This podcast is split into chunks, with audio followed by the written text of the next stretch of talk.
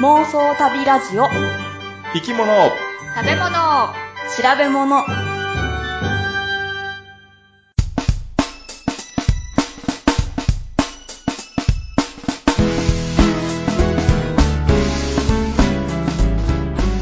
この番組は世界中の見てみたい生き物食べてみたい料理訪れてみたい国についてなかなかそのチャンスのない3人が調べたことをもとに妄想力を働かせながら語り合うラジオ番組です20年ぶりなのに半年間で3回も新幹線に乗りましたグッチーです夢に刺さってたものがようやく抜けてすっきりしましたポチコです徳島県産の和三本で落眼を作ってみました玉ですあー徳島徳島では3本有名でしたとねちょっと徳島行ったらお土産って言ってもらってんけど「阿波阿波の和三本」って書いてたあえー、あの香川は有名ですよねお隣のねそうなのへうんうん美味しいですようんその阿波のやつも美味しいのあへええ、え、落眼が美味しいってこと和三本が美味しいってが美味しくてそれで落眼を作ったのう んこんな美味しい和三本があるんだからまあ何を作ろうと思ってうんうん。落眼してみた、えー、落眼ってどうやって作るんですか私作ったことがないです。おーとね検索してみたら最低限必要なのは多分水とうん。お砂糖だけうんうで、まあ、それではちょっと大変なんやろうなっていうことでつなぎの粉とか、うんあと水飴を水で溶かしたのとかも大体入ってるだけどうんもうそこはチャレンジということで100均でシリコンのなんかチョコレートを入れて固める型ああ、うん、あなんりかうまさすちゃんとかくまちゃんとかのやつ買ってき て、もう水とその和3本だけで頑張って作った。ね。えー、で、うん固、固まったんですかちゃ固ん。まったの。結構うまくいったの。あ、うんそれはさ、ちょっと湿り気を帯びて、固めてう、ん乾燥させるとカチカチになるっていう、こんな感じそうそう。ほんまに水をこうまんべんなくこう行き渡らせて混ぜて混ぜて、こして、型にぎゅうぎゅうにして乾燥させる。なんかでも粉、粉っぽいイメージはあるよな。粉なっんてぽい。いうのこ片栗粉みたいなのが入ってそうな雰囲気が。ああ、えっと、あーなんとかこう、完売粉やっけうんあ、はいはいはい。レシピによっては片栗粉使ってんのもちょっと見たう。なんうんうんうんうんだから粉っぽさは多分それ、ないと思う。んだから逆に水と和三本だけで作ったら、もうただただ美味しい甘いやつができた。うんじゃあ、 お砂糖、角砂糖みたいな。もうちょっと美味しいよ。 サラサラのあのやつがギュッてなってるから美味しいよ。 え口えどけが違う。うかな。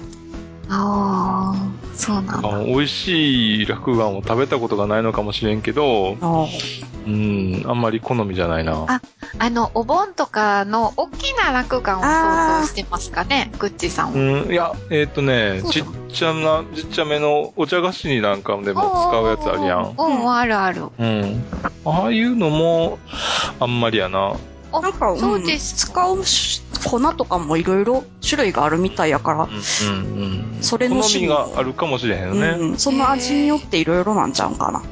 ああだって口の中に入れるとこうとろーっていうかシュワーって溶けていく感じですそうそう。だからもう美味しい和三本が手に入ったら、みんな水でこう作ってみたら美味しいものができると思うよ。あれにちょっと塩、パラッと入れるわけにはいかへんの俺、あなんか甘みを引き出すためにってことです美か味、しいかも。一つの味だけっていうのが嫌やなと思って。甘いだけが嫌なんや。そうそうそうそうそう。でもあれやん、なんか渋いお茶と一緒にいただくと美味しいやん。ううんんうん。あそうやんな。だかそうそら、やっぱり、やっぱりあれか、えーお茶用のお菓子なんかな。そうやんなだから渋い抹茶かなんか立てて一緒に食べるといいんいいじゃない感じ。うんうんうんまあまあ、本当になんかあかんのはあれやんな。あの、お彼岸のわかんない。 そうそう大きいやつねいろんな形した、ピンク色のあの偉い緑とピンクとさ、うん、グラデーションっぽいやつとかな。そうそうそう。うんあれはまあ な。あんまり嬉しくないねポチコさんは何、はいはい手 に何が刺さってたんわかんないけどねほうなんか黒いのが今日刺さってたの。なんか黒いの。ポチッと黒いのが刺さってて、ちょっと、ちょっと飛び出てたから、うん当たると痛かったんですよ。えあの、家に今日は外に出かけてたから、取りようがなくて、でも、何にもしないとこうねって入ってちゃうでしょ。うーん。そそうで、なんか皮膚の中に。う。なんか組み込まれちゃうよね、中に。うん。だからね、痛いんだけど、ギューンギューって押し出して、入らないように今日一日してて、で、よようやく夕方家に帰ってきて、で、あの、毛抜きで、痛い思いをして、取った。えでも、毛抜きやったらさ、そのままシュッと抜ける、抜くだけやから、そんなに痛くないんじゃないのいやなくないあの、本当にちょこっとしか頭が出てなくて、だあーから、あ、針でね、まずちょっと、うん、まず針で、そうそうそう、うん周りが、い痛いのにな、もうすごい汗がもう出てきた。 で、痛くて。もう頑張って自分で針でこうやって出し、ちょっと出して、うん、で、うん、毛抜き手抜きました。そうある、たまにあるよな。たまにあるな。う、うん知らん間そうですに。ねうん。ですね。うちさん。はい、ぐっちさん。うちさんは何、よし ?20 年ぶりで何やっけ20年ぶりに、このね、この半、この半年で、うん。えー、20年ぶりやのに、うん3回も新幹線乗っちゃった。 20年間乗ってなかったんや。乗ってなかったうんそれそれが不そ思っ議ち、そっちよ。そうそう北海道には新幹線がないかあまずそうそうら。ああ、そっか。あうん。飛行機はもうね、毎年数回乗ってるけどさ、うーん、そっかそっか。でも、あの、新幹線にはもう20年間乗ってなかったんやけうど、ん。去年の年末と、うんうん。あと今年の1月に、ーうん子供と一緒に、あの、新、京都と、うん。えー新大阪の間、ああ、ええ乗なっ。て、楽しそれそう。な、何分ぐらいですか10分ぐらいかな。はあ、近いな。うん。でね、あの、元、い行き先が、まあ、茨城っていうとこやってんけど、うん。えっ、と、い在来線で行くグループと、うんうちら、おあの、息子と、えー新幹線で行くグループで分かれてんけど、どこからあ、茨京都、京城都ってから。茨城県じゃなくて、あじゃあ茨茨城市あの大阪かなんか、そうそうそ京うそう都ですか茨城。あの、茨城と茨城がどっちか未だに覚えられへんねんけどな。えあーで、茨城と茨城違うんですか茨城じゃなかった、あの、県がどっちやっけいは、木、茨城の方じゃない。茨城県。県。うん。茨城市。そうそう大そう。阪府うん茨城市。そうそうそうそう。へえ。で、通常行くと、まあ、ね、あの、新幹線乗るより在来線の方が早いはずやねんけど、ううんん。たまたまその時はね、新幹線の方が早く着いて、一回新大阪まで行って、新大阪から戻るねん。京都方面。面に。うん。えっ、と、茨城市って、えーお大阪と京都のちょうど真ん中ぐらいやね。あ、そうなんや。ううん、大体。ん。で、えー京都から新幹線乗って、新大阪まで行って、うん。新大阪から茨城まで、えー在来線乗った方が、京都から茨城まで在来線で行った方より早かったん。だおううん。からすごい距離のん乗ったのに、うん。えー先に着いてっていう、あ、そっか。ああ、やっぱり新幹線は早いか早な。早かった早かった。へえ。まあまあ、あの、接続の問題もあるかもしれへんけど、うん。あー3回目は乗ったのは3回目は、えー先日、えっ、と、オフ会、まあ、あの、大阪から、えはいーはい。東京まで、オフ会の日にね、あ、あの、プチオフ会。そうそうそうそうそうそう。で、その時にさ、新幹線予約するときに、う。うんん。えーっ、とね、コンセントのある席をお願いしますって言って、本。席予約してん。うん。ほでさ、その、新幹線にコンセントがあるのはご存知でしたうん。なんとなくあったうような気が想す像る。なのんうん。なんか下の方にあるよね。そうそうそうそう。で、まあ元、元はというか、なんかまあ、その掃除のためだとか、なんとかって言って言ってるねんけど、ほまあ一応ね、えーホームページでもコンセントがついてますよって言って書いてあるから、うん。えーコンセントを使ってもいいっていうことだと思うねんけど、うんほでそのコンセントを使って、えーまあ、ね、携帯充電しながら、う。うんうん。あの、来てんけど、コンセントのある席って窓側にしかなくて、うん。で、窓側にえー座ってんけども、うん。もしさ、通路側に座って、うん。えーコンセント使いたいってなったらさ、ほそのコンセントって、誰のもんやと思う。う。その窓側にあるやつうん。が誰のも窓側のの人のものじゃないんですか一応さ、うん。俺の、ま、あのー、なんていうの、えー予約をした時に、うん。えーコンセントのある席でお願いしますって予約してんけど、うん。でも、別にさ、それに、にコンセあの席の予約にお金が違うわけじゃないやん。うんううん。ん。うん。だから、誰が使ってもいいはずやねんけど、そうね。でも、一応、その窓側の人が優先的に使ってもいいんじゃないのっていう雰囲気はあるやん。それはしょうがない雰囲気やんな。そうそ うそう。うん。かといって、いや、ね、排他的に使えるわけじゃないから、そうね。通路側の人がこう、すいません、ちょっと充填させてもらっても、みたいな雰囲気になったら、あ、どうぞどうぞ、っていうようなコンセントやんな。そうそうそうそうそう。えーでもみんながやりたかったら取り合いになっちゃいますね。うん。だから、うん一応、窓側の席に予約をしてんけど、うん。で、えーっと、それを最初に予約をするときに、じゃあ、じゃあ、その、コンセント使ったら、使いたかったら、窓側なり、コンセントのある席を予約ししてくださいって、いう風に書いてくれればさ、うん。その、例えば100円でもいいから、えー少し高かったら、うん。例えばさ、新幹線の上りやったら、うんえー左側の席の方が100円高いとかさ、富士山が見える。あーで、コンセント窓側で200円高いとかさ、あー、じゃああーっていうのやったら、堂々として使えんねんけどう、ん。だって、ね、富士山見るために隣の席行ってこうやって見てさ、 う。うんん。で、あの、そっちの方で、ちょっと、こっちに来ないでくださいとはなかなか言われへんしさ。なんか新幹線の中って楽しそうやな。うん。で、でも今回、いつの間にか新幹線の、あの、うん富士山は通り過ぎててんけどな。あら、な窓でこう、しっかり見ひんかった見なかった。あ、俺、いつの間に静岡過ぎてたと思って。で、今回はそのね、グッチーさんが行ってきたはい東。京のお話の、まあ、特別編やね。そうですそね。ということで、はい本編はちょっと違った感じでお送りします。はい。はいお楽しみに。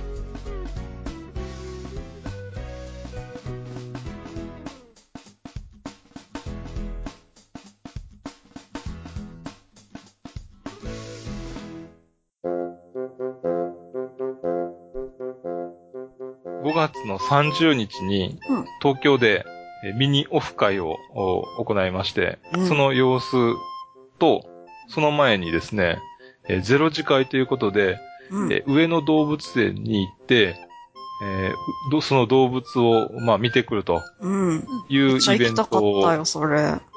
企画をいたしまして、うん。それをちょっと、えー当日の様子をですね、一人で、えー、IC 一で、人、一人だったんであすれよ。一人で オフ会の中の一コマやけど一人やったん。 うん、まあ、結果的にそうなってしまいまして。ああ、悲しいかも、それ。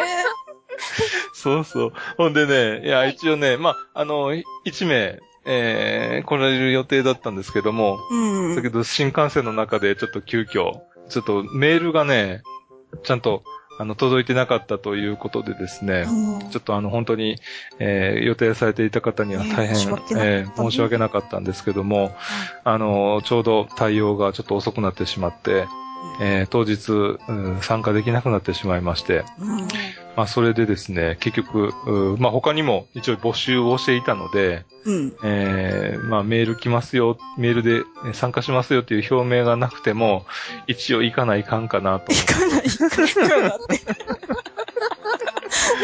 えーその時間にはですね、行ってきまして、じゃあ、あのさ、あの、なんか目印とか持って立ってたあ行ってましたよ。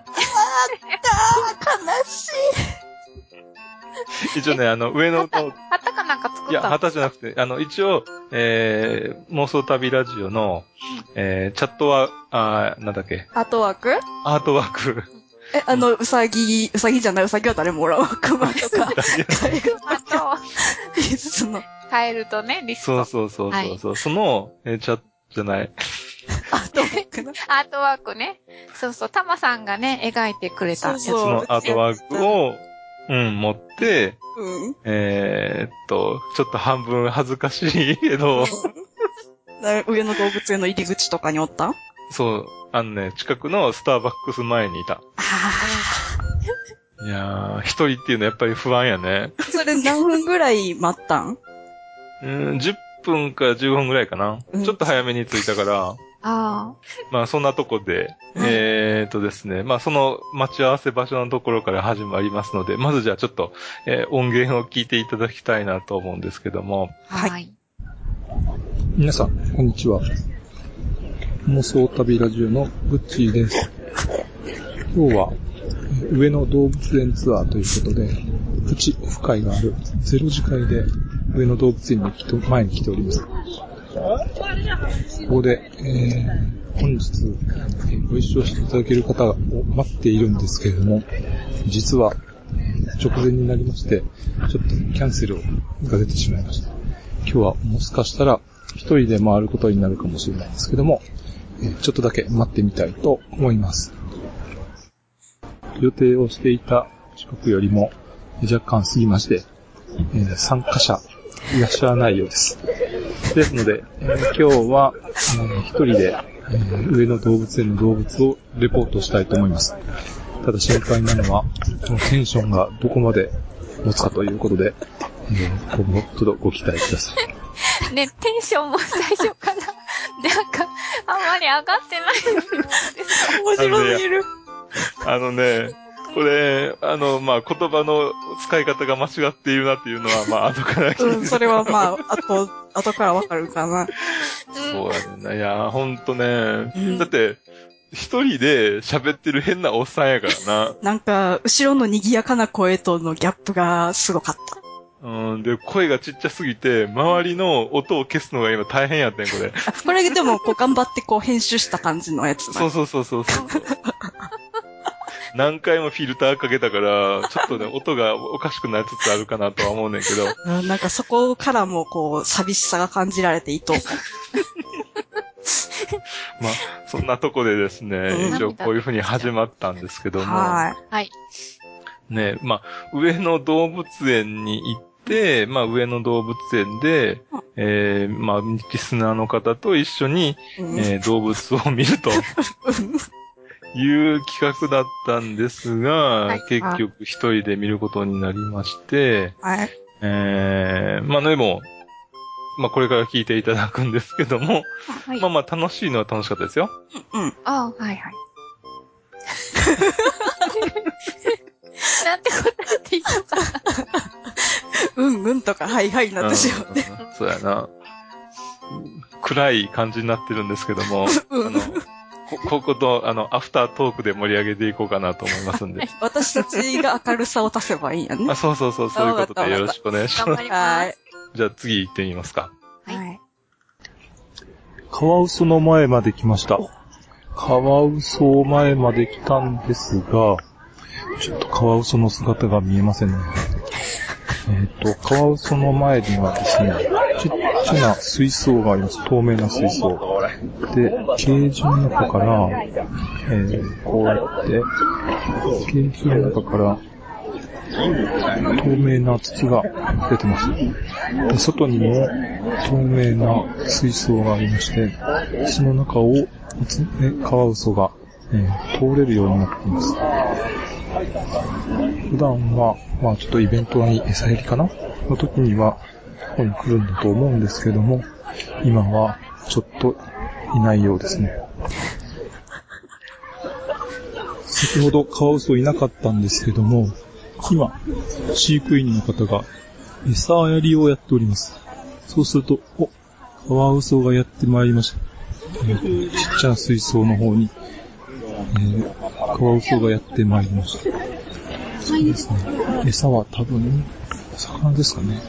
与えております。そこで、お、食べてます、食べてます。うん、ちょっと水槽の上に、ちょっとした網があって、その上で食べられるようになったんですけども、えーそこからまた戻るときに、えー透明な筒の中を通って帰っていきます。一応 聞いていただきましたけつられど、て小声になっちゃう。だからもう、聞きながら小声で笑っちゃっもう、カワウソもいないし、誰もいない。最初、どうなっちゃうのかと思いました ね。この、この前にね、一応ね、あの、入ったらいきなりパンダの、あのーなんていうの、えー展示場があって、おで、パンダも、えーい、いてんけど、た。うん。これね、30分以上多分並ばないかんぐらい人がいて、人気や。ええー、人気なんですね、今もう。ん。いや、なんでこんなパンダにそんな30分も並ばないかんねんっていう感じだったから、 そう。いえやー、で、グッチさん、パンダを見てこなかったんあですかパンダ見なかった。えー、上野動物園ってパンダで有名なんじゃないのそうそう。そうやで。だから、絶対パンダの実況中継があると思って楽しみにしてた。うわ、ないか。残念だな。残で、念。カワウソ。地そう味か、え、カワウソでも可愛いよね。めっちゃ好きやうねん可愛かった。うんコ。ツメカワウソってやつかな。それ、それうんそあれれ。でね、可愛い。さっき、うん餌を、まあ魚って言ったけど、実はあのね、ちっちゃなエビやった。はあ。近づく。えーえ、なんかめっちゃ小声でさ、よくわからんかったんやけどさ、うなんんなん、普通に水槽の手前になんか別のもんがあるの。あえっと、飼育しているエリアから、は外に向かって、そのアクリルで作った透明な水槽っていうのかなあ。はがあって、あ。はそこの、お繋いでるところが透明な筒になってて、あ。おこーの筒を通って、もう一つの水槽、大きめな水槽に出ると。はあはあはあ。そのでそ、もう一個のとこで餌やりしてたんや。そうそうそうそうそうそう。あだから、もう一個の方は、あー餌取りタイムというか、餌をやっている時に、うんにやってきて、で、普段は奥の方の寝床というか、あ。うん。あそういうとこにいるっていうことやと思うね。ああ。寝床はじゃあ、あんまり、こう、見学する人からは見にくい。見え、見えにくかった。う。うんん。うん。でも筒の中泳いでんのって面白そうん、面白そうや。うん。なんかね、すスイスイってその泳いでたから、結構ね、泳ぎが上手やなっていうのがわかる。う。うん。いへえ。いね。うん。まあ、この生態展示って言ってね、あの、旭山動物園で、うん。えー、例えばね、ペンギンの水槽の真ん中を人が歩けるとかさ、へえ。あと、うんアザラシの水槽の真ん中に、えー、つ、筒が設けられてて、はで、そこの周りを人が歩けるっていう。で、あ。へあえのへー、その筒の中をアザラシが通るんやんか。あー、なんか見たことある。あれやろうんうん。あうんうん。で、そこで、えーアザラシが、まあ、こっち見たり、ー、いいっていうなのが可愛いっていう、そういった、えー行動を展示するっていう、その生き物自体を展示するんじゃなくて、その生き物の行動を展示するっていうのを、まあ、旭山動物園で、まあ、ほぼ確立したような感じやねんけども、それに合わせるような感じで、えーまあ、餌をやっている、餌を食べている様子を、えー見せるというような感じだったね。へえ。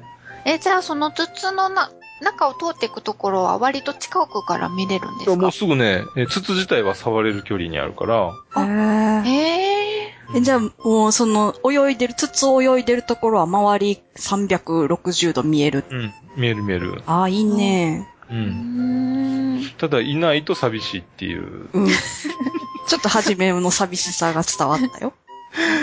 そうだね。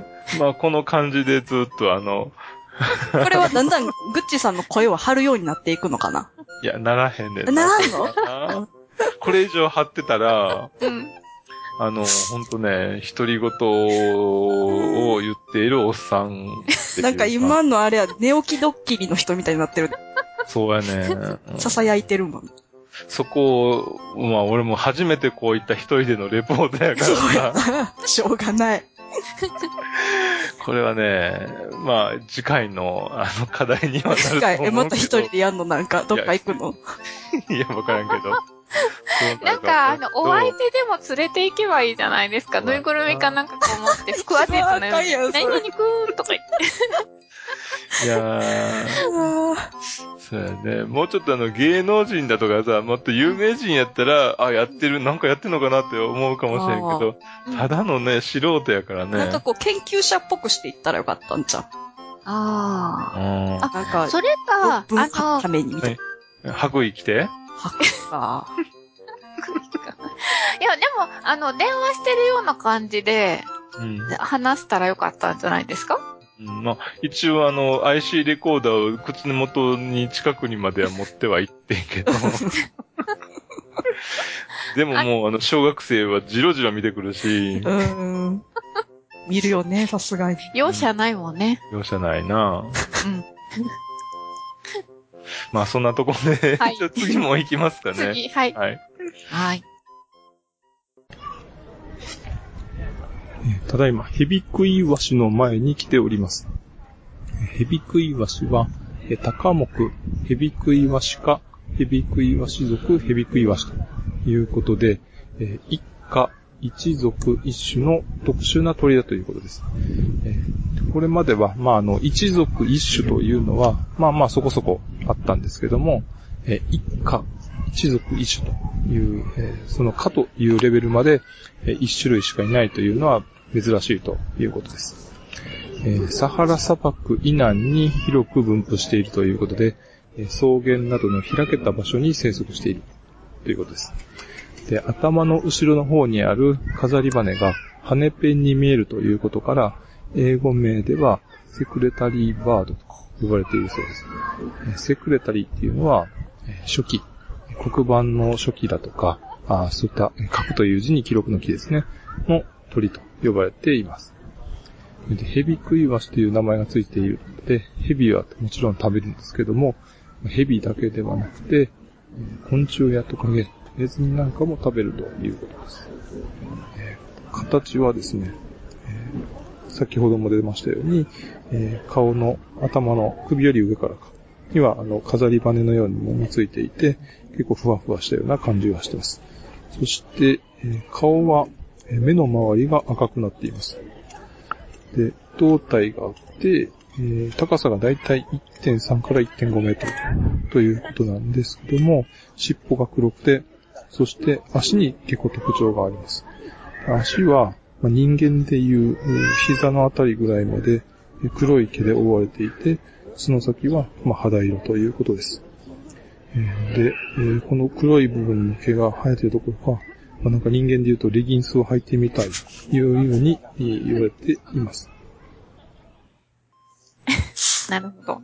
レレギンスを履いてる。はい。聞いていただきましたが、はい、よしそうなんですよね。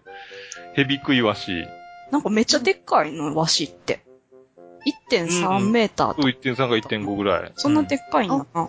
え、うんそんなに大きいえ ?1.3 って結構な大きさですね。うん、うんあるある。あのね、まあ見てたら、あの土台があるから、うん。うちの、うちらの目の高さかちょっと上ぐらいまで、その、おうーん、高いとこにね、あれがあるから、ケージがあるから。あああ。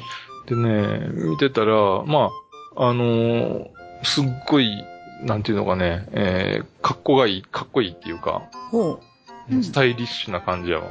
スタイリッシュにレギンスを履いてるそう感じそう。そうそう、レギンス。あ、かっこよく足、着こなしてる感じ。うん足長いんですね。今ちょっと画像を検索してみうた。うん、んうんあワシ長いの足長い。普通にこう想像してるワシとはちょっと違うんかな、もしか して。全然違う。あのねなんかつるっぽいあ、うかん、なつ。るっぽい。で、はあレギンスも、えっ、ー、とね、5分、ごぶまあ、そうやね。ブール、丈ぐらいかな。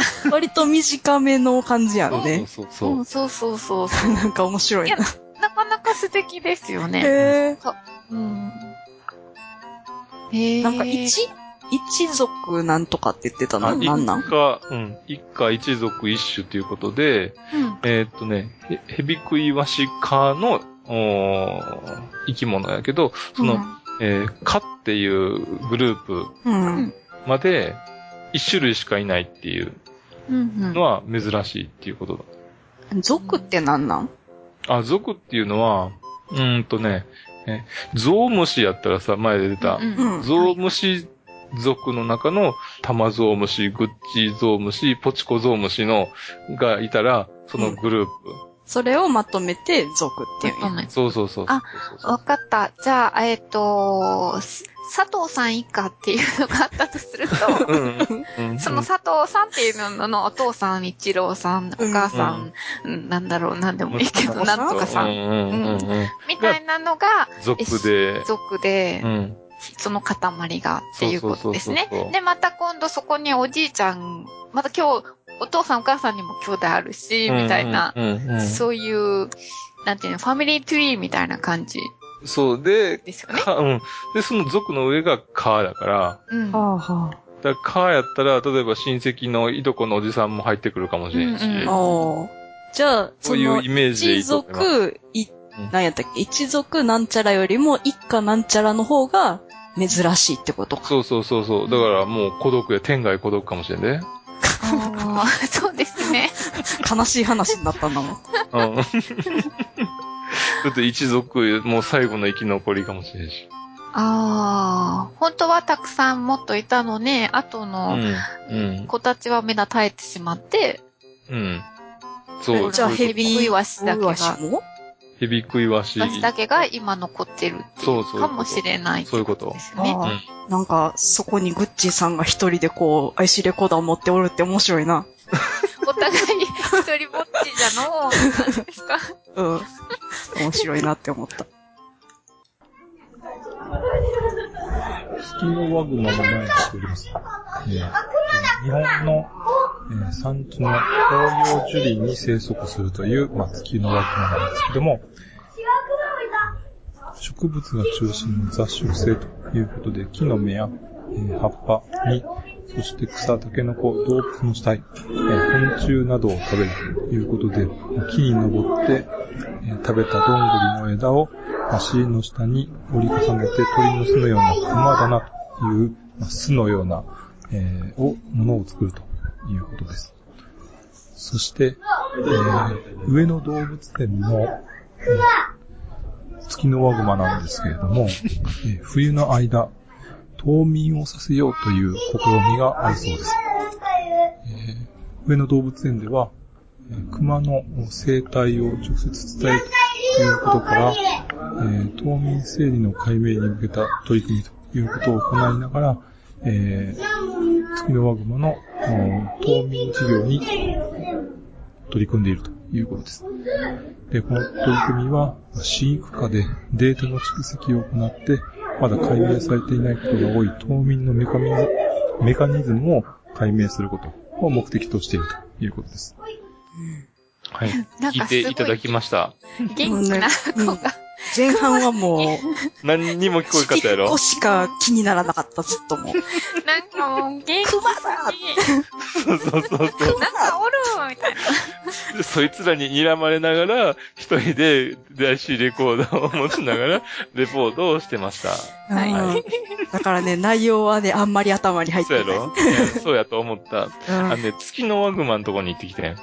うん。月のワグマ。まあ、ね、本当はちょっとまだ別のね、あのー、えーし、北極グマだとか、うんえーマレーグマだとか、うんえーその、ね、熊一式、うんえー見てきてんけど、うんあ一応ね、えー、これ、とりあえずこれだけ、あの、お伝えしようかなと思うね。録音はそれぞれしてきてんけど、ちょっと使えなさそうやったんで。そんでね、えーっと、もう月のマグマの、まあ、生態について、えーいろいろと、えー説明をさせてもらったんだけど、その、えー動物園にいる月のマグマって冬眠しないのっていうところやねんけど、うん。で、えー上野動物園では、今、あの、その、う月のワグマを冬眠させる、人工的にっていうかな、うんを冬眠させる、うー試みを行っているそうで、で、その、月のワグマの、えー冬眠の条件っていうのは、例えば、あの、えー気温が下がってくるだとか、ちょっと食料が減ってくるだとか、あと日の長さが短くなってくるとか、あとは周りの環境が静かになるとか、いろんなその、静かにならんとあかんでな。うん、それはまあな、ガンガンね、クラブみたいなとこではちょっと飛び。じゃあ今みたいな男の子が、わあ、クマだってうん言うっんてたらもう、めっちゃ言ってたダメですね。だから防音室に閉じ込められるんじゃない閉じ込められたらあれやけどな。めっちゃ防音なところに行かんといな。かんとな、あんな甲高い声で、熊だー言うてたらな。楽しそうやったもねん。なうん。 めっちゃ興奮してたしてためよっちな。ゃクマ好きなんやろな。うん。まあ、そのとこで、あの、静かな環境がないとダメだっていうことなんで、うん。まあそういったのを、えーそれぞれ、えーまあ、多分、その、月のマグマの、その、冬眠のメカニズムを探るにしても、それぞれ、まあ、いいろんな4つの条件が、あー出てきたんやと思うねんけども、まあ、それがどれ一つかけてもダメなのか、一つぐらいかけなくてもいけるのかとかっていう、多分実験なんかもやってんじゃないかなと思うんだけど、え普通は冬眠するときはどっかの穴みたいなところに入るんですよね。そう、木の、うん、例えば木のほら、あの、木の穴とかね、うん。じゃあそういうのを、まあ、作ってうん、置いといて、ここいい感じのねぐらいだよって感じにするのかな。うん、多分そういう風なのを作っ、自分、まあ、人為的に作って、冬眠させるとああいうことを今やってるということですよ。でもそれ成功しちゃったらさ、冬の間はそのクマ見れんでな。うんそう、おでもね、まあ、あの、ちょっと奥の方に、えー、カーテンみたいなかかったところがあって、ああうん多分そこで、えー、静かにして見ることができるかもしれへんよね。あああ、静かにするゾーンっていうとこ。そうそうそうそうあ。そう。だカメラか何かで、ああ、映してるかもしとれない、かね。ね。そっか、映像では見れるかもしれん。うん。うん。うんまあ、かもしれん。先ほどまでえー東園にいたんですけども、えー西園までやってまいりました。で西園に来たら最初に見れるのは、あーレッサーパンダです。えーレッサーパンダは、えーと 2, 種2種類というか 2, つの亜種がありまして、えーネパールレッサーパンダ、そして四川レッサーパンダ。えーネパールセレッサーパンダは、えーインドのえー北東部、ネパール、ブータンなどです。そして、えー四川のレッタレッサーパンダは、中華人民共和国南部、そしてミャンマー北部に住んでいるということです。えー大きさはだいたい50センチぐらい。そして、重さはえー3から6キロぐらいということです。ですね。えーまあ、皆さんも、レスターパンダ、よく見たことあると思うんですけども、えーそうあの、立ち上がって、えー立ち上がるというのが、えーすごくえー人気のレッサーパンダです。で、えー雑食で、えー竹や、竹の子を食べるという、えー小型の哺乳類や、えー鳥の卵、そして昆虫、えー動物の死骸、果物なんかを食べるということです。で、はじめに、えーレッサーパンダは、えーパンダと、単によパンダと呼ばれていたんですけども、えー後にえージャイアントパンダが発見されて、えーそちらの方が有名になってしまう。で、パンダという風に、えー単純に呼んでいると、えージャイアントパンダとおー混同してしまうということで、えー小さい方のという意味合いのレッサーパンダという、えーように呼ぶようになったということです。えーまあ、現在は、レッサーは、あー無別的な意味があるということで、えーレッドパンダというように呼ぶような動きがあるそうです。ほレッサーって、あんまりいい意味がないんですか知りませんでしう。とうん、いうことらしいですよ。えー、た。うん。今度からレッドパンダと呼びましょレッドパンダ。レッサー、レッサー、うん、今はレッサーパンダでいいんかな。う。うん。レッサーパンダとジャイアントパンダは、つながりはあるんあんなにちっちゃいのとでっかいのやけど。うん。全然、全く別の、あの、ファミリーでもなあ、いよフ。 ァミリーじゃないんや。うん、斎藤さんでもないし、あ、佐藤さん、え、佐藤さん、え、佐何や藤っさんけでもないし、佐藤さんでもない。うん。うん。えマイケルさんとかさ、マイケルさん、離れてるかもしれない。だいぶ離れそたうな。名前か。うん、離れたやろ。離れた。うん、ぐらい離れてるかもしれん。うん。そうなんや。いだから、うんまあね、その、えー珍しい生き物として最初に、その、ね、ね、レッサーパンダがを見つ、見つあの、パンダとして見て、見つけてんけど、うん。もっと珍しい、えー生き物を見つけちゃったから、うん。そっちが、えー本家に、を越して、有名になった。有名になってしまったっていう気の毒なパターン。悲しいやおうん話。そんなとこで、で、あの、ちょう、その後ね、西園に、えーあここから西園にやってまいりまして、上野動物園って分かれてるんですか西と東園東。、そうそう、東園と西園に分かれてて、おーで、東どのぐらい広いんですか一日で全部回る。で、まあ回一れちゃ日うぐでらい。回れる、うん、ギリギリ回れると思う。うん。この時点では滞在何時間目ぐらいなんええー、何時間ぐらいかなもう楽しみ出してるん、この頃は。そうやな。 まあ、だいぶテンション上がってる。うんだいだいぶまあ慣れてはきたけど、でも、えー、子供の白い目にはまだ耐え耐えられないっていうか、うん、それぐらいな。うん。ぐらいの感じかな。 トータル何時間ぐらいいたんですかえーっとね、3時間ぐらいかな。おう結構長くいたんですね。うんうんうんうんうん。まあまあ、いた。ね。え、パン、パンダい、普通のパン、ジャイアントパンダ以外は、そんなに並ばなくてもすぐ見られるんですか、うん。全然並んでない。うん。うん。裸デバネズミの前にやってまいりました。えー、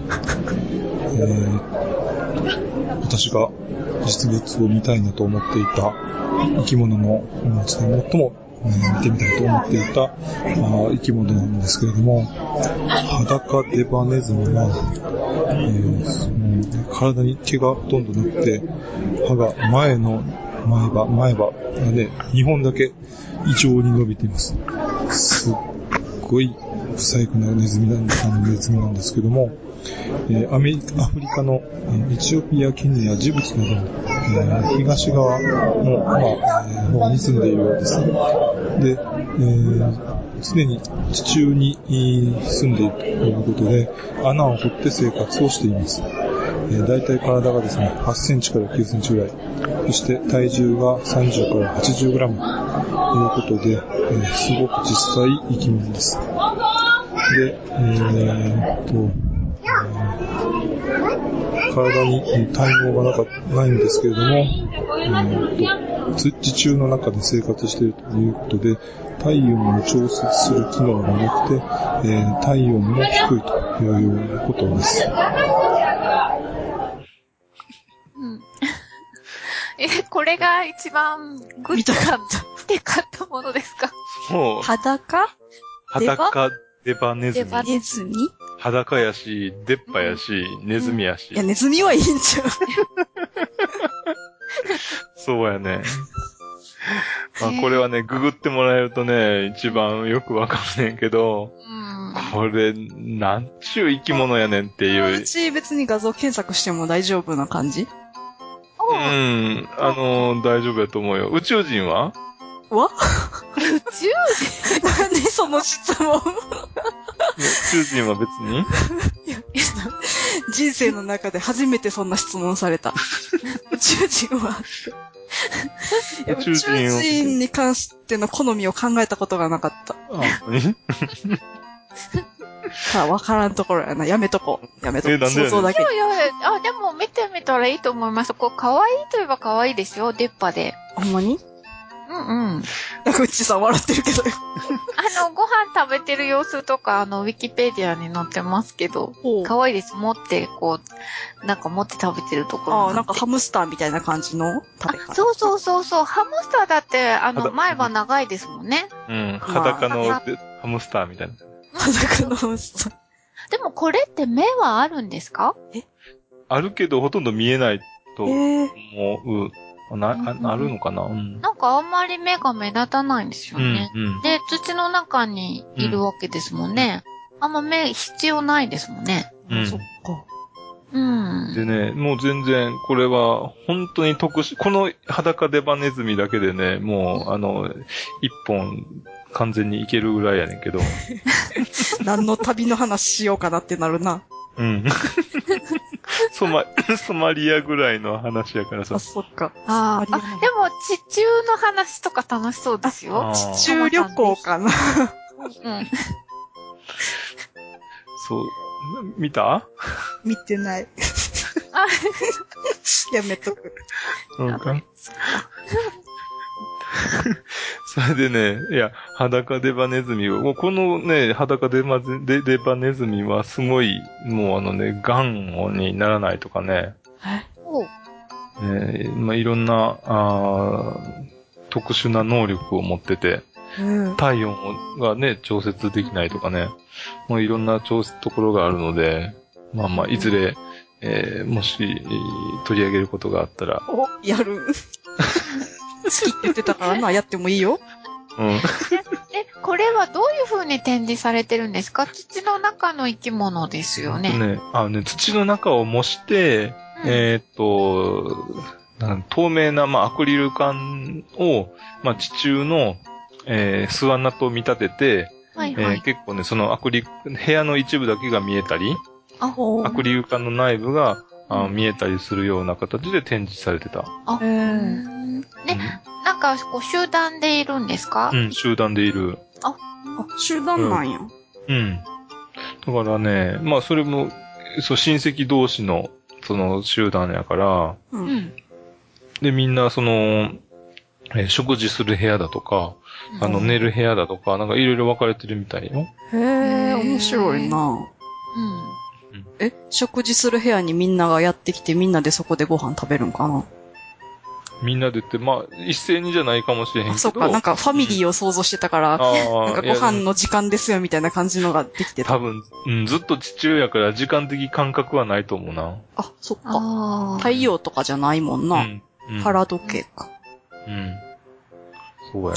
腹時腹時計。計腹時計だ。それぞれの腹時計やも んあ、そっか。 あだから、まあね、そういう意味ではあんまり時間にしら縛られないんじゃないのあ。うんなるほど。これ、三つ帯アルマジロですね。えーっと、多分、体の、えーっと、胴体付近に三つの線が入っているので、それが、まあ、三つ帯アルマジロの由来なんじゃないかなと思います。えーすごく、えー香ばしい、走る速さすごい速いですね。で行ったり来たりしてますね。えーっとですね、1メートルぐらいの幅を、だいたい1秒ぐらいかな。その結構、で、それを、えー何往復もして、えーします。で、2頭が、あこれおっと、お、ぶつかって、コロンと丸くなって転がってますね。えーすごい、おー、コロコロコロっと回って、え2頭がぶつかって、えー丸まって転がってます。転がってますね。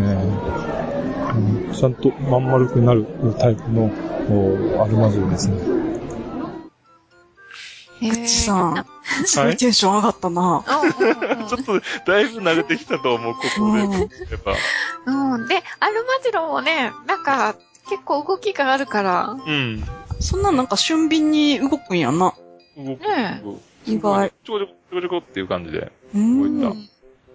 ええ向こうから来るアルマジロと、こっちから来るアルマジロが、ちょちょちょちょってゴツンってぶつかって、でそれぞれがくるっと丸くなって、うんコロコロコロって転がる。かわいいな。かわいい。 で、またこの後、あの、開いて、うんで、またちょこちょこちょこちょこって向こうは行ったり来たりして、またぶつかってコロコロコロってなって、えもう何回もやってえ、さ、避けないんですかあ、そそういう遊びしてんの遊んでかな。るのかなた。そうかもしれんけど、楽 でしも、い。うんうん、楽しそうやったで。うん。ぐっちさんが楽しそうやったで。結構広い、あの、飼育の場所は、ところなんですか狭かった。ほうう。ん。そんな広くなかったなあず全長、長さ、まあ5、6メーターぐらいの長さの、うんあとは幅が1、2メートルぐらいのとこでガラス張りみたいになってたから、うん。ーうん。じゃあ野生のんとかは結構すごい走り回ってんのかな。うん、かもしれん。だって、うん、動きはかなり俊敏やった。へえ。へえ。捕まえるの大変そうやな。うん。うんあそこも死んだらチャランゴになるんかもしれんし。ええ。なんか、それはそれでいいような気もせんことはないけど、 なあ。うん。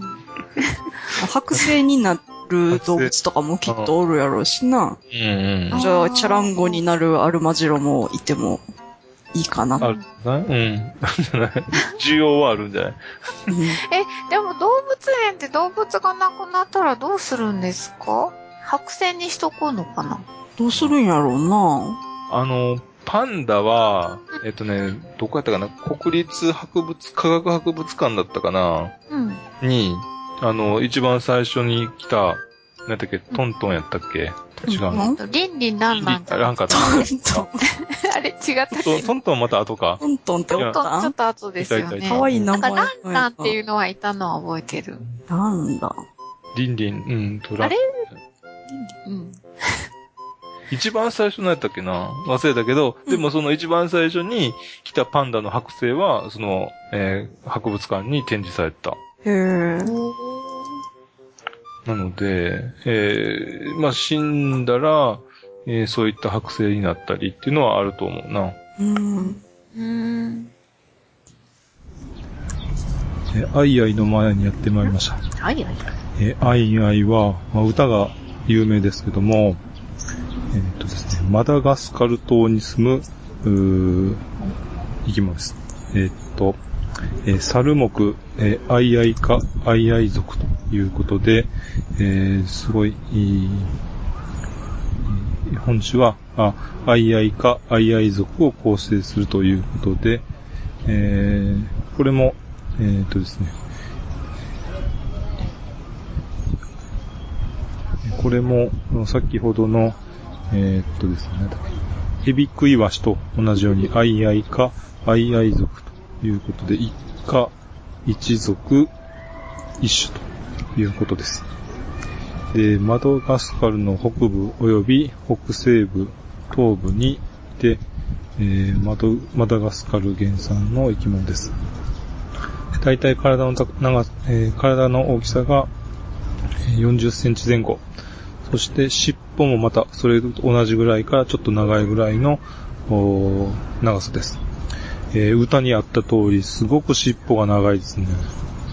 なんか、もうちょっと、おーアイアイの写真を見てても、えーそんなに尻尾が長いイメージはなかったんですけども、実物見てみると、すごい尻尾が長かったです。で、上野動物園は、えーとこのアジアの中で唯一、うーアイアイを実物、アイアイの実物が見れるう動物園だということです。えーアイアイの3本目のお前足の指があ長いということで、えー旧うー日本和名では指猿という風に言っていたそうです。えーそして、えー第一、よ親指は、えー平たい爪をしているんですけども、えー二つ目から五つ目の爪は、あー鍵爪になっているということです。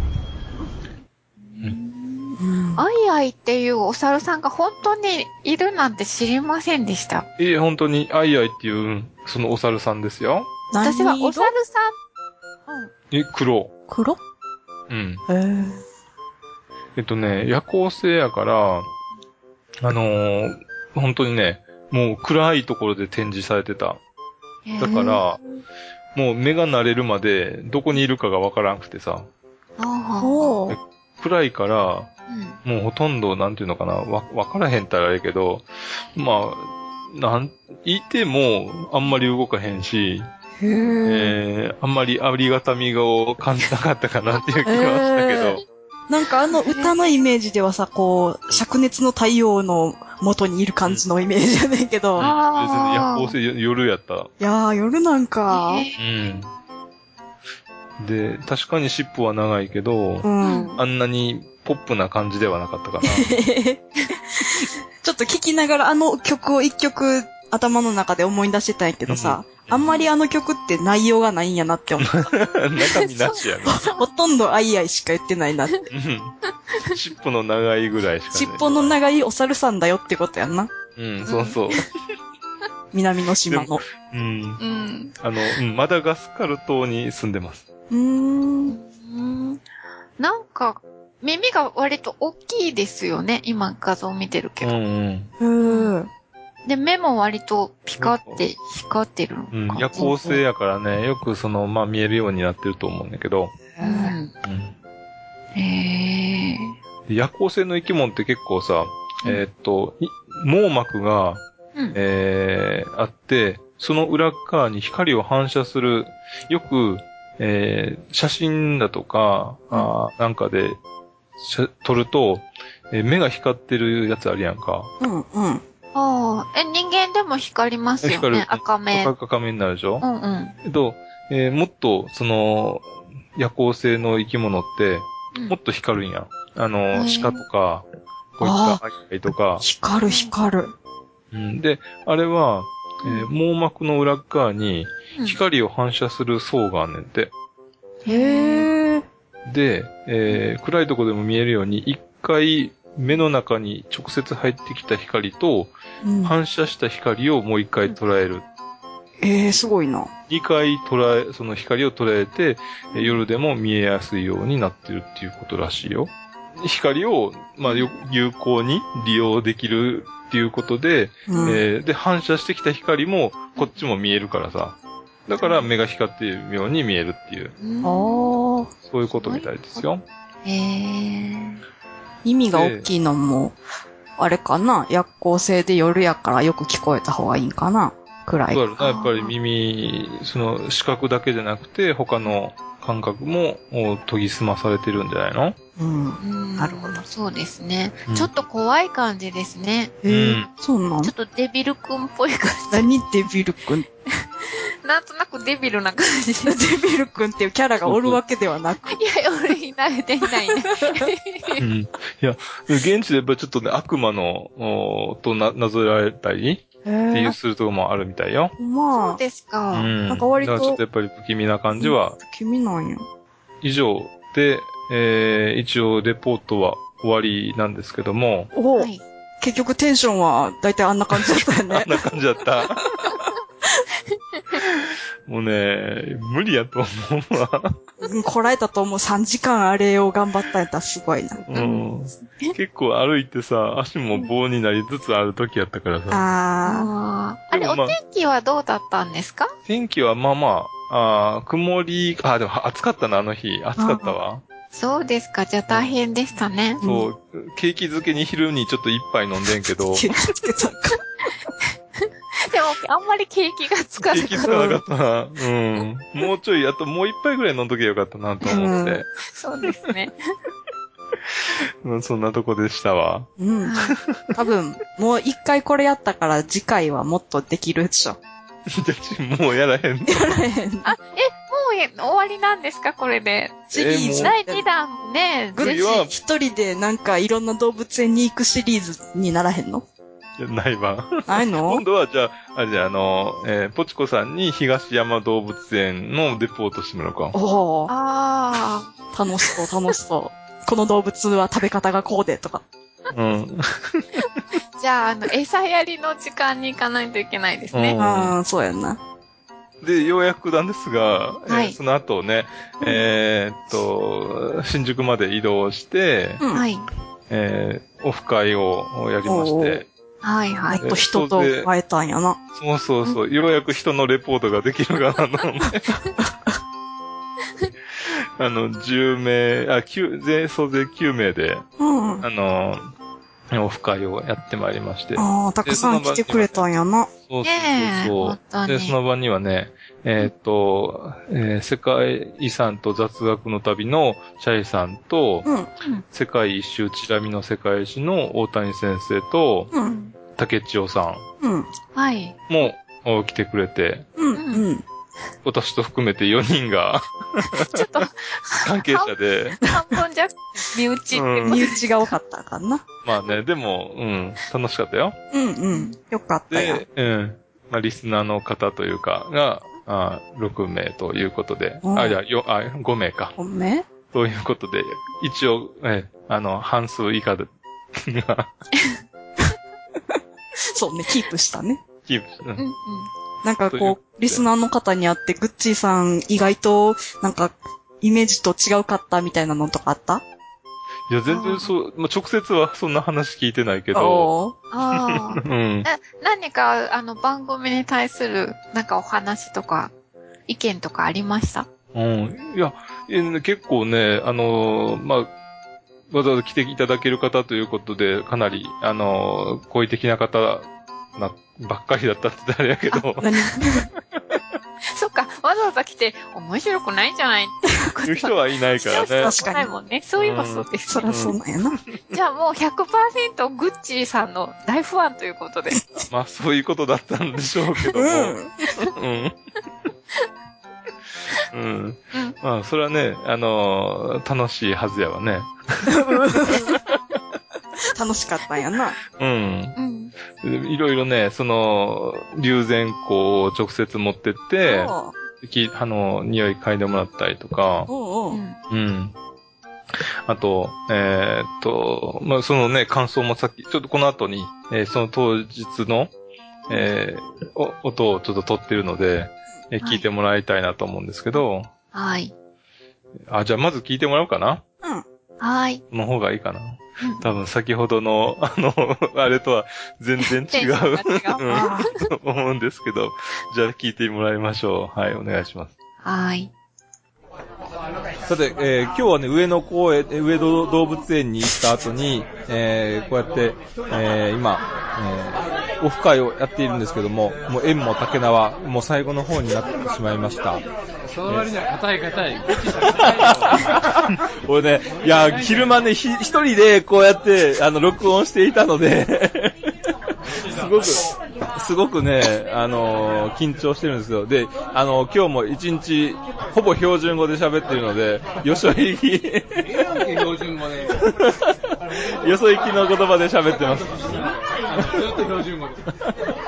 なので、えー今日はその、あの、オフ会の雰囲気を伝えたいなと思います。まずですね、今日あの、来ていただきました、大谷さん。どうでした今日は。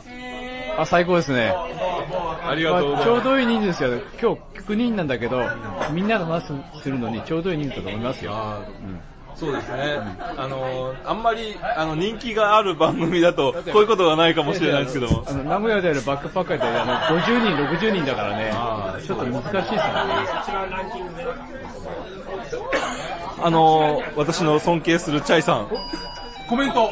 あ、一言お願いしますとんでもないですよ。もう本当に今回はね、グッチーさんに誘ってもらって、ありがとうございますよかった です。今日はね、あの、動物園行かなかったっていや動物動物園だってまさかだよ、本当に。ほんで、あのかチャイさんに乗せられて動物園企画をじゃあいね、い、いい企画だなと思って、予定があって。で結局一人で動物園回って、一人でこうやってレポートして、ごめん、ごめん、グッチー、ごめん、ごめん。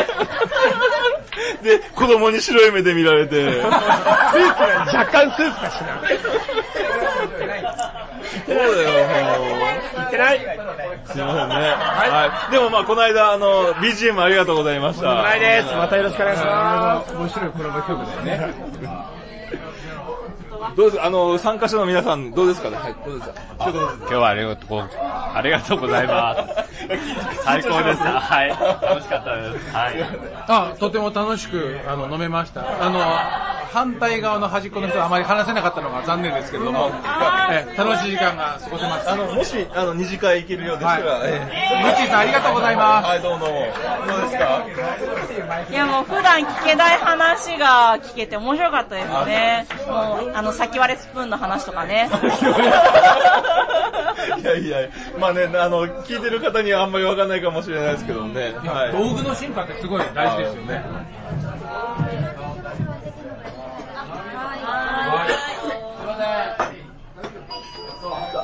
どうですかあ、今日あの、は初参加だったんです けど、あのすごく楽しかった。皆さんにお会いできてよかったです。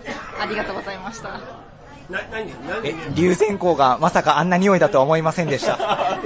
いや、今日ね、あの、たまたま龍涎香を持ってきて、はい。いい匂いです。うん、ありがとうございます。なんか、こんな香りだとは思わなかった。すごくお、お寺っぽい 香りが。どうでした龍涎香は。えっと、12人の香りがします。えっと、ぐっちーさんと楽しく話せて、とても楽しかったです。ありがとうございました。いやー、こちらもね、良かったです。本当に、えーと、なかなかこういう風な機会を持てなかったんですけども、今回はこうやってこういう機会を持てて良かったです。また、あの、やりたいと思います。今度はね、3人揃って、えーぜひ、あの、オフ会やりたいのと思ってますので、えーまた、あのーもしその時は皆さんも来てください。よろしくお願いします。それじゃあどうもありがとうございました。さようなら、どうも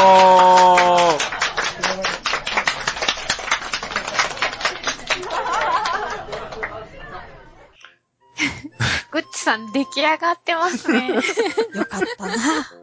ね楽しそうで。昼の一人で、このアートワークを一人で持って立ってたっていうところからを想像すると味わい深いな。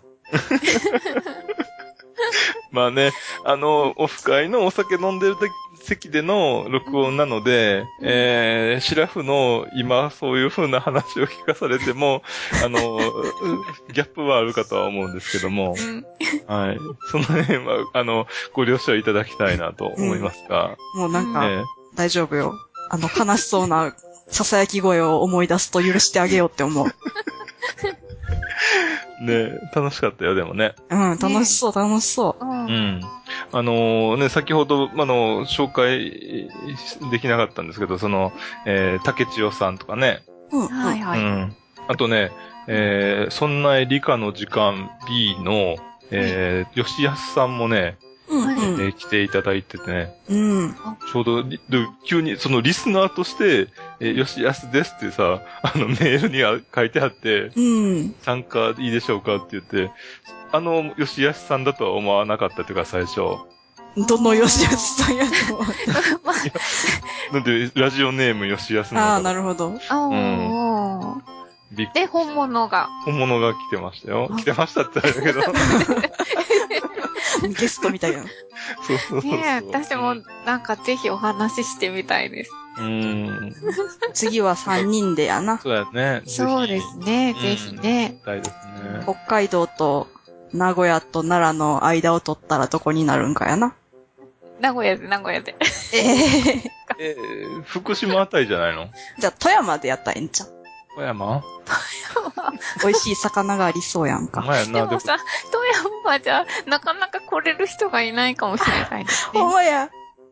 東京で、なあ、身内を除いたら5人、でもうん。富山は集まらんかな。ちょっと身内いないですよね、富山在住の方って。そうね、身内すら来ないパターンかな。あの、服もびっちりで、で、標準語で。あ、標準語やった。 ちょっと何言ってんのよってなったけど。 何言っちてょっんのと、よそ行きすぎで、ないですかいやいやいや俺、いや、あの、なんていうのかな、北海、あ俺最初北海道にやってきたときに、う自分自身は、まあ普通に喋ってると思ってたんやんか。うん。それが、えー北海道の札幌って観光の街やん。ん。そうね。はい。うん。で、札幌に一番最初住んでたんやけど、観光の街で、えー、街に出ると、関西弁がもうどぎついのがなか聞こえてくるわけよ。へえ。ああ、関西から来た観光客のだから方観々が。そうそうそうそう。で、厚かましいんやんか。ああ、そうそう、め、 目立ちますすよねっ。ごい目立つねんやんか。あの、海外とかに旅行に行ってても、関うん。西の方は そうやんな。目立つし、なんかちょっと、なんでしょうね。存在感があるよね。声が、うん、存在声感があ大る。きいはあるんちゃううん。ある気がする。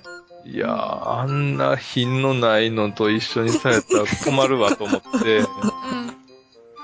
極力外では、あの、隠そうという風な感じになってしまって。あれやな。へえ。え、でも、そんな簡単に、その関西弁を封印できたんですかいや、それは血の滲むような努力 が。頑張ったな。それ で。でじゃあ今までだ、あの、第1回でも言ったかもしれんけど、うんえー特技は標準語やかああ。ら。うん。タマさんも 練習してみる。うーん。ちょっとなんか難しそうやな。1時間ぐらいなら持つかな。ああ。でも気持ち悪いよな。うん。でも自分、自分は標準語を喋ってるつもりで全然違うんやろうな。うん。そうやね。関違西弁なんやと思う、多分。う。うんもうイントネーションが違うもんね。うん。うん。うん。そうやねんな。それはもうしょうがないところは、それはもう練習あるのみたいな。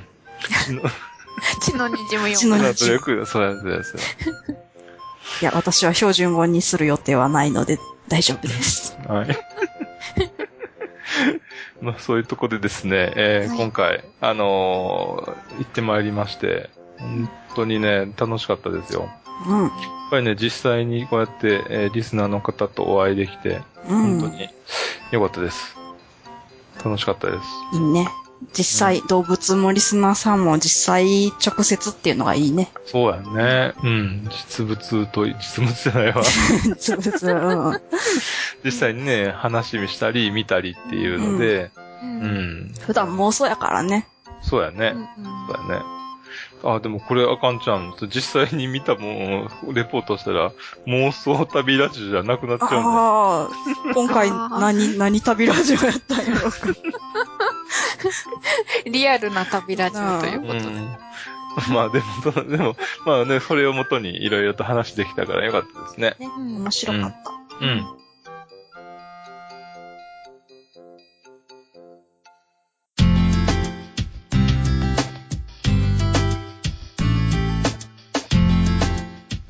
では、今回もメールを2通紹介させてもらいます。1通目、ぐっちさんお願いします。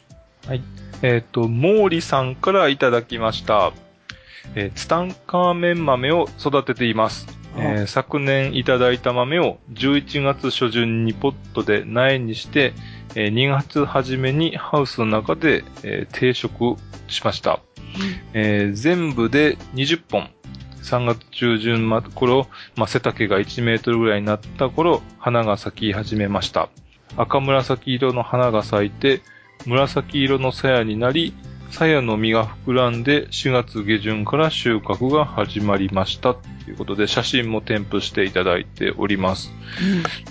そしてですね、えーっと、そのご飯と一緒に炊いたら、えーしばらく一、丸一日かな、一晩置いたら、その炊いたお米が紫色になるというようなことですね。保温して8時間後で白米が赤く変化ってね。うんうん。ね。で、えー追記として、えーもうすぐう豆の種を取ったらあーこの豆の茎を撤去します。でしかし、根は残します。で、そこにトマトの苗を植えます。えーそうです。根粒菌を残して窒素を供給してもらいます。えー自然栽培です。ということで、えー初めて、えー放送を聞きました。えー楽しい関西弁のトークですね、えー関西の会社に働いていました。定年退職後、成田空港の近くで、あー畑、畑作を楽しんでいます。えー、納屋カフェ、毛利農園、毛利さんでした。ありがとうございはまいありがとす。うございました。これはあれやね、第8回の豆の時に、うんうちが話したツタンカーメンの豆をうん。育ててる人、リスナーさんでいるかなって話してたもんねう。んうん。それを聞いて、写真もね、いっぱい添付してくれたんやけど、うん。結構たくさん育ててはるね。うんそう。もうなんかハウス栽培ですもんね。すごくもう本格的な感じですうんね。そうそうう。んで、このさ、ツタンカーメン豆ご飯。うん。これ普通の豆ご飯よりコクがあってグリーンピースの青臭みがなく美味しいですって書いてあってさ、ああ、これはちょっと食べてみたいなって思った。うん。ねえ。うん。グリーンピース嫌いな人でも多分大丈夫なんでしょうね。そうそう。うちグリーンピースご飯嫌いやけど、これならあらあら。あ美味しく食べれるかもって思った。うん。で、モーリーさん、この後もね、あの、なあ、うん、またメね、ールなんまたこれ貼ってうんいただいて、うん。うん。で、なんやっけこ、うね。うんカラスのエンドうん。の写真ね、送ってくれてるけど、カラスのエンドに実際カラスがやってきてる写真とか、うんうんうん うん。うん。そうやね。こううん。これいっすごぱいいな写真を見せてもらいました。このさ、ねえあの、ツタンカーメン豆ご飯の写真、せっかくやからブログに載せようよ。うんうん。うんうんうん。ね。うん。お豆はね、これ見ると緑色ですもんね。そうそなんか意外でしたね。だけど、ご飯は置いとくとうん。う。うん。赤く染まるんですね。うんねえ、さやはめっちゃ紫色やもんな。そうそうそうそう、紫色で。なんか不思議な感じが。なあ。そうやね。しかもこのさ、根っこをさ、うん。杉の作物のために置いとくっていうの。ああ、根粒菌ですうん、ね。面白いなって思った。そうそうそう。私も、あの、空豆を本当にちっちゃな畑で、 ミニミニ畑で育てたんですよね。うんうん。で、それ抜いたら、あの、ツイッターにも写真あげたんですけど、うん。あの、本当に根粒菌つぶつぶいっぱいついてましたよ。わあ。うん、私もちゃんとあの、根粒菌だけ残しておきました。ほんまに。では、次のメール。とちこさんお願いします。はい。えー、バンブーさんからいただきました。はじめまして、3歳の双子と2歳の男の子たちをてんやわんやで育てているバンブーと言います。いつも配信されるとすぐに聞いています。3人ののんきな感じのトークがお気に入りです。私は突然の音楽やハイテンションなシャウトの効いた感じのトークは、不意に来るとびっくりしてドキドキしてしまうので、ラジオはあまり得意ではなかったのですが、こちらの番組は安心して聞けます。ありがとうございます。グッチーさんに取り上げてほしい動物リクエストがあります。絶滅した昔の動物のリストロサウルスです。私は単、単球類って読むんですかね。うんだあと思の、います単独の単に弓っていう字です。単球類と呼ばれるカテゴリーの動物が好きなのですが、いまいち人気がないのかあまり資料もありません。近所の恐竜などを扱う博物館のマニアックそうな方に質問したら、マニアックだねと言われました。でも私は負けません。グッチさん、ぜひ、ディストロサウルスの魅力を語ってください。ということです。ありがとうございます。ありがとうございましたす。力強い。マニアックな力強い感じでいいね。ねえ。どんな、あの、恐竜なんでしょうね、リストロサウルス、ね。初めて聞いたも。うんん、うそんうやね。ううんん。まあ、あの、リクエストをいただいたので、はいえーいずれうん。やりいたっいな。ぱいあるから、もうね1年ぐらい待たんといかんってなるかもしらんけど、ううんん。一で年はもねなるべく、ね、早い間に取り上げたいですよね。ねでも大変ですね。3歳の双子をうん。ちゃんと1 2歳歳。の男の子。男の3人とも男の子ってことかな。どっちかなわかんないけど、でも大変ですすごいね。 ね。うんてんやわんやっていう言葉がもうまさにそのてんやわんややと思うわ。うん、そうでしょうね。うん。ね本当に。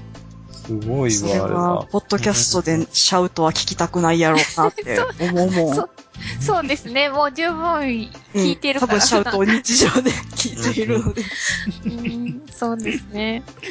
まあ、ただね、やっぱり、あの、今忙しいやろうけども、うん。ねえ、あと数年経てば、あーあんな時もあったなというのが、思う時が来るので、あ、そうなんや。ああうん先輩として、グッいチさやー、ね、やっぱりね、うちの嫁さんもさ、その上、上の子が、まあ、しばらく3ヶ月ぐらいはもうね、なかなかね、夜も寝えへんし、あんうん。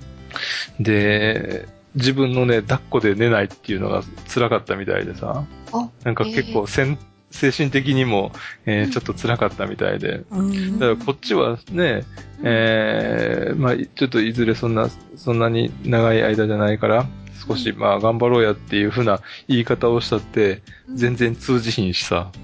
あー心に届かないっていうかさ。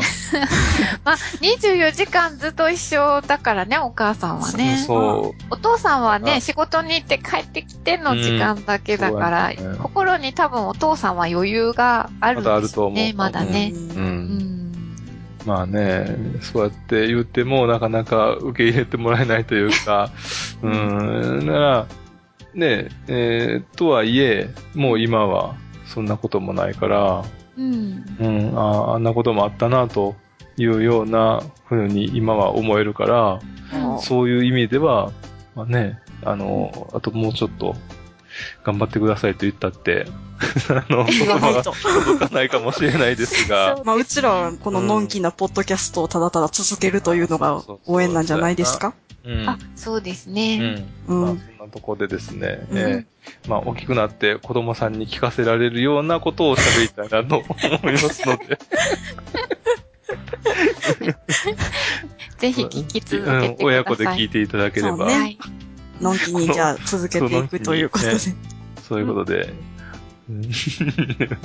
まあね、絶滅したやっぱ生き物っていうのもちょっとね、確かに面白そうね。そうね。うんそうですね。恐竜なんかもね、面白そうよね。ということで、えーまたちょっといつになるかわからないですけども、取り上げたいなと思います。待っていてください。はい。では、えー、メールアドレスをお知らせしておきます。妄想旅アットマーク gmail.com mousoutabi アットマーク gmail.com です。お便りをどんどんお待ちしてます。はい、お願いしまお願いす。します。では、今回は特別編面白かったね。うんうん。うんうん。うん。また次回はいつも通りな感じでやる予定ですので楽しみにしててください。さようなら。さようなら。